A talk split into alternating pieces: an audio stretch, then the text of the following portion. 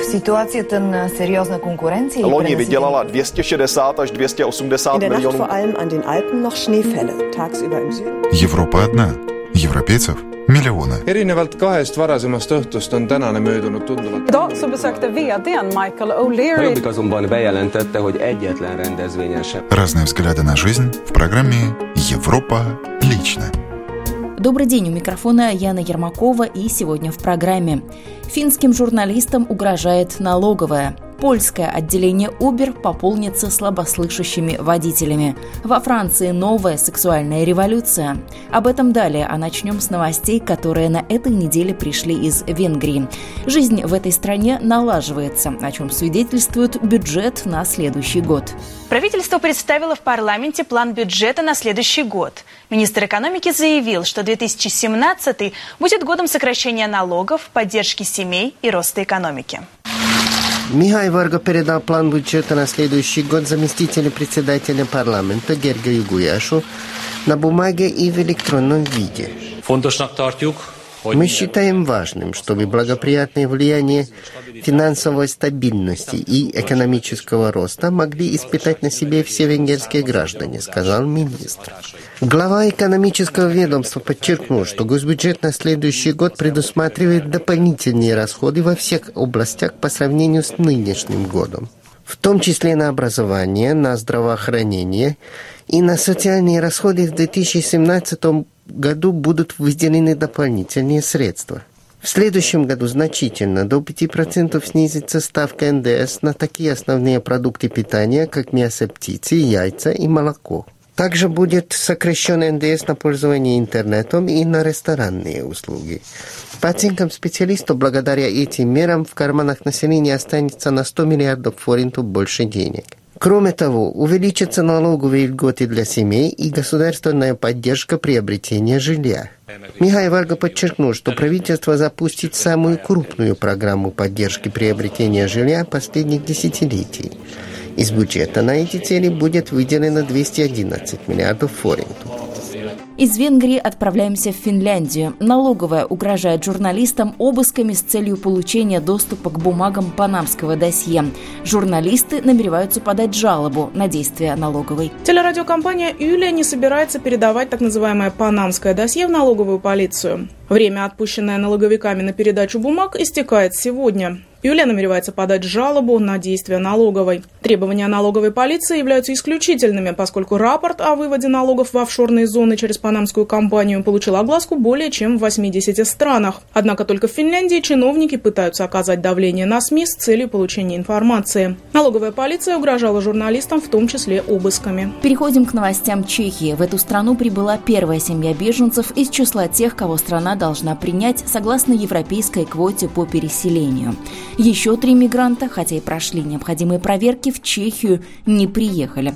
Непосредственно перед отправкой они покинули греческое учреждение для мигрантов. И это легко объяснимо. Чехия для мигрантов не является страной номер один. В соответствии с квотой до конца 2017 года Чехия должна принять 2691 человека из общего числа беженцев, уже находящихся на территории Евросоюза, а конкретно в Италии и Греции. На первом этапе Чешская республика дала согласие на перемещение 20 человек, а реально была перемещена только одна семья из четырех человек. В настоящее время они находятся в учреждении временного пребывания и ожидают завершения оформления документов о предоставлении убежища. Řecko každé členské zemi dá seznam lidí podle toho, kolik daná země... Каждому членскому государству ЕС, согласно квоте на перераспределение, предоставляется список беженцев для перемещения. Данный список получает наше посольство и представители службы безопасности. Кроме предоставления действительного загранпаспорта, мы хотим, чтобы они рассказали, откуда они к нам пришли, как выглядит место, где они жили. Большое количество информации мы способны проверить непосредственно в Сирии, так как там до сих пор работает наше посольство. Мы не полагаемся исключительно на слова беженцев. V Sýrii, čili nespoláháme se jenom na to, co nám řeknou ti konkrétní lidé přímo v Řecku. Комментирует Томаш Проуза, государственный секретарь по европейским вопросам. Проверка продолжается и после прибытия в Чехию. Pokud ten azyl dostanou, a já myslím, že s velkou pravděpodobností by ho dostat měli, při utíkají před válkou, tak... Если семья, которая ныне приехала в Чехию, получит убежище, а я думаю, что получит, так как она спасается от войны, то ее члены смогут постепенно начать работать. Они пройдут наши интеграционной программой, которая в первую очередь направлена на изучение языка, и далее начнут как можно скорее полноправно и полноценно жить. A, a budeme se snažit, aby vlastně co nejrychleji mohli začít plnoprávně fungovat. Помогать сирийским переселенцам на первом этапе их адаптации в Чехии будет благотворительная организация. Бедлení, zaměstnání, sociální a Мы поможем при поиске жилья, при получении социальной поддержки и трудоустройстве. Добавляет менеджер интеграционных программ Харита Чешской Республики Павла Мюллерова. Премьер Богуслав Субботка ранее неоднократно обращал внимание на то, что Чешская республика не является для беженцев страной, в которой бы они хотели оказаться любой ценой. Удерживать же насильно в конкретном государстве перераспределяемых мигрантов невозможно. Представители парламентов стран Вышеградской четверки, это Чехия, Словакия, Польша, Венгрия, вновь выступили с критикой квот на перераспределение беженцев, а также и способы их принятия Европейским Союзом. Вы продолжаете слушать программу «Европа лично» и сейчас к новостям Франции. Новый выпуск еженедельника «Люпс» или «Новый обозреватель» вышел с большой статьей Натальи Бесанхель о бисексуальности и бисексуалах. Эта тема набирает все большие обороты в странах Старой Европы. Новая сексуальная революция или же обычные последствия моды. Известная вудиалиновская у бисексуалов вдвое больше шансов в субботу вечером спустя 30 лет не выглядит шуткой. Тактика Би – это тенденция. Безусловно, все не спят со всеми, но бисексуальность овладевает многими. В высоком обществе камин-аут Би – последний шик, знак стиля и современности. Пару месяцев назад 27-летняя Элуиз Летисье, известная певица под творческим псевдонимом Кристин in the Queens, в известном французском телешоу призналась, что она пансексуалка, то есть ее привлекают люди любого пола, в том числе и транссексуалы. В кинематографе свободная любовь тоже становится новой волной. Прошлой зимой фильм Жерома Баннеля «Идем втроем» показал отношения актрисы Анаис Демустье одновременно и с другом, и с подружкой. Или вот еще нашумевшая картина «Жизнь Адель» о внезапной любви двух девушек. В ногу с тенденциями реальной жизни виртуальная сфера также не отстает. Появляются мобильные приложения, как Tinder, где на вопрос, с кем вы желаете познакомиться, кроме классических ответов «мужчина» и «женщина», предлагается выбрать и опцию, состоящую из двух ответов одновременно. Последнем исследовании институтов и NetInse по демографии и экономике говорится, что около 5% опрошенных мужчин и 7% женщин имели как минимум один сексуальный опыт с партнерами своего пола. Среди молодежи этот феномен выглядит куда более естественным. Говорить о своей бисексуальности в лицеях и университетах сегодня стало привычным делом. 18-летняя Виолетта из одного парижского лицея говорит, что никогда не квалифицировала свою сексуальную ориентацию.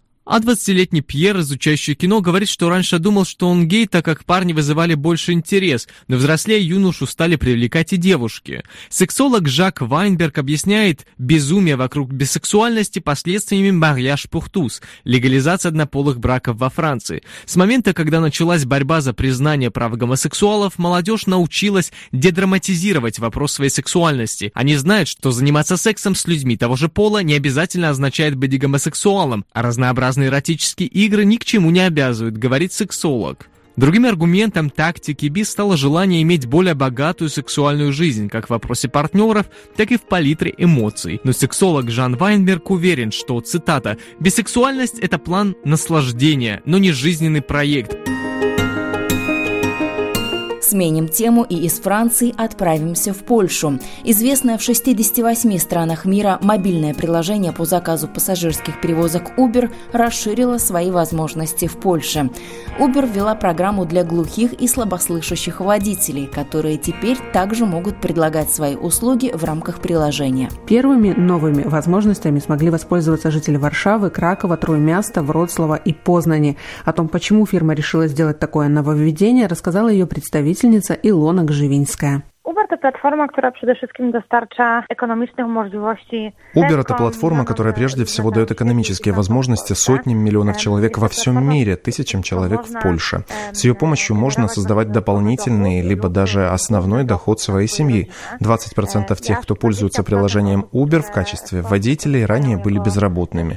Мы часто участвуем в инициативах, задачей которых является разрушение барьеров среди разных общественных групп на их пути к заработку. Главный наш помощник – это современные технологии. Во всем мире мы запустили множество проектов, например, для военных ветеранов и для одиноких матерей в США. В Польше мы ввели новую функцию в нашем приложении, и теперь благодаря технологическому решению люди с проблемами слуха также могут предлагать свои услуги. Безработица среди таких людей для нас была очень важным моментом.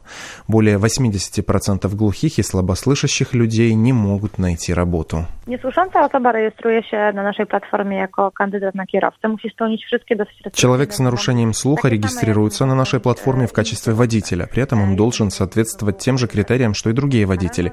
То есть представить заключение об отсутствии судимости, иметь чистую историю штрафов за нарушение правил дорожного движения, иметь автомобиль соответствующего качества, права на вождение, определенный стаж вождения, должен соответствовать по возрасту, а также водитель должен быть зарегистрирован в качестве индивидуального предпринимателя. Если все это соответствует, водитель делает особую отметку в своем профиле о том, что он глухой либо слабослышащий. Когда такая отметка проставляется, начинает работать специальный модуль приложения, благодаря которому, например, в случае поступления нового заказа водителю приходит не звуковой, а световой сигнал. Пассажир также получает информацию, что за ним приедет водитель с нарушением слуха. В таком случае при заказе необходимо вписать не только адрес, с которого начнется проезд, но и конечный пункт маршрута. Однако остается еще один вопрос. Насколько безопасным может быть проезд с водителем, у которого есть нарушение слуха? Были проведены исследования, в частности, в Скандинавии и США, на тему того, насколько безопасными водителями являются глухие и слабослышащие люди. Результаты удивили. Оказалось, что такие водители значительно безопаснее хорошо слышащих водителей. Водители с нарушением слуха значительно лучше концентрируются на дороге, их ничто не отвлекает. Можно задать вопрос, а что со звуковыми сигналами, например, которые издает машина скорой помощи. Так вот, неслышащие водители настолько сосредоточены на том, что происходит, что прекрасно видят и световые сигналы скорой помощи, и расступающиеся машины, быстро реагируют на поведение других участников движения. Я бы сказала, что значительно хуже ситуация, в которой слышащий водитель отвлекается на разговоры по мобильному телефону, слушает радио или музыку. Для нас важно развеять миф, что неслышащий водитель – это опасно. Как раз наоборот. И завершим программу рассказом о необычной профессии. Александр Георгиев – болгарский зоопсихолог. Он рассказал нашим коллегам русской службы болгарского радио о том, как приручить собаку и научиться находить с животным общий язык. Нахождению общего языка с собаками невозможно научиться в университете. Для этого нужно быть психологом в душе. Ребенком он часто наблюдал за поведением собак, пытаясь понять их – Повзрослев, понял, что животные руководствуются инстинктами и генетической информацией. Поэтому было бы неправильно сравнивать их с упрямыми и непослушными детьми, считает зоопсихолог. Александр Георгиев основал первую в Болгарию школу по обучению служебных собак, а затем уехал в Австрию, где работал тренером четвероногих. А вот и советы по воспитанию для всех, у кого есть четвероногий друг. Основните правила са да не, да не си мислиме, че кучето е човек. Нещо, което се среща изключително често. А главное правило – не думать, что собака – это человек, говорит зоопсихолог. Во-вторых, надо поставить ее на последнее место в семейной иерархии. В-третьих, строго контролировать пса, давая четкие команды и требуя их исполнения. Так мы становимся его вожаком. К сожалению, мы не можем объяснить собаке условности нашего мира, но можем показать ей, как надо вести себя в определенных ситуациях. По мнению Александра Георгиева, любая хорошо обученная собака должна исполнять такие команды, как «стоп», «жди», «не туда», «сидеть», «лечь», «на место», «отпусти», «ко мне». Когда животное выполняет команду, и мы этому рады, то оно воспринимает это как нечто положительное. Собака будет выполнять соответственную команду с удовольствием, если каждый раз будет получать свою награду, если мы будем радоваться ей, показывать, что любим ее, делать все, чтобы она чувствовала себя хорошо. Сеанс у зоопсихолога – это встреча троих – специалиста, хозяина и собаки. Это единственный путь к успеху. Но кто создает больше проблем? собственниците. Кучетата сравнително лесно и бързо. Хозяева, засмеявшись, ответил Александр. Собаки сравнительно легко поддаются воспитанию. При правильном отношении они быстро начинают слушаться, в то время как их хозяева, как правило, пытаются смешивать то, что я им предлагаю, с тем, что им хочется делать. Когда я советую не брать собак в постель, они отвечают, что собака уже так привыкла. Собака не модный аксессуар, и поэтому надо хорошенько подумать, какая порода наиболее подходит для содержания в доме. По мнению Александра, это должны быть собачки небольшого роста, не требующие большой активности. Спаниель, пудель, баллонка. Добавлю, что Александр Георгиев просит не путать его с кинологом, который занимается дрессурой по определенным методикам. Зоопсихолог работает не с дрессурой, а с психологией собаки. И это разные вещи. В эфире была программа «Европа лично» по материалам наших коллег русских радиостанций и телекомпаний Венгрии, Болгарии, Чехии, Франции, Финляндии и Польши. Программу подготовила и провела Яна Ермакова. Мы продолжим рассказывать о жизни европейцев ровно через неделю. До встречи!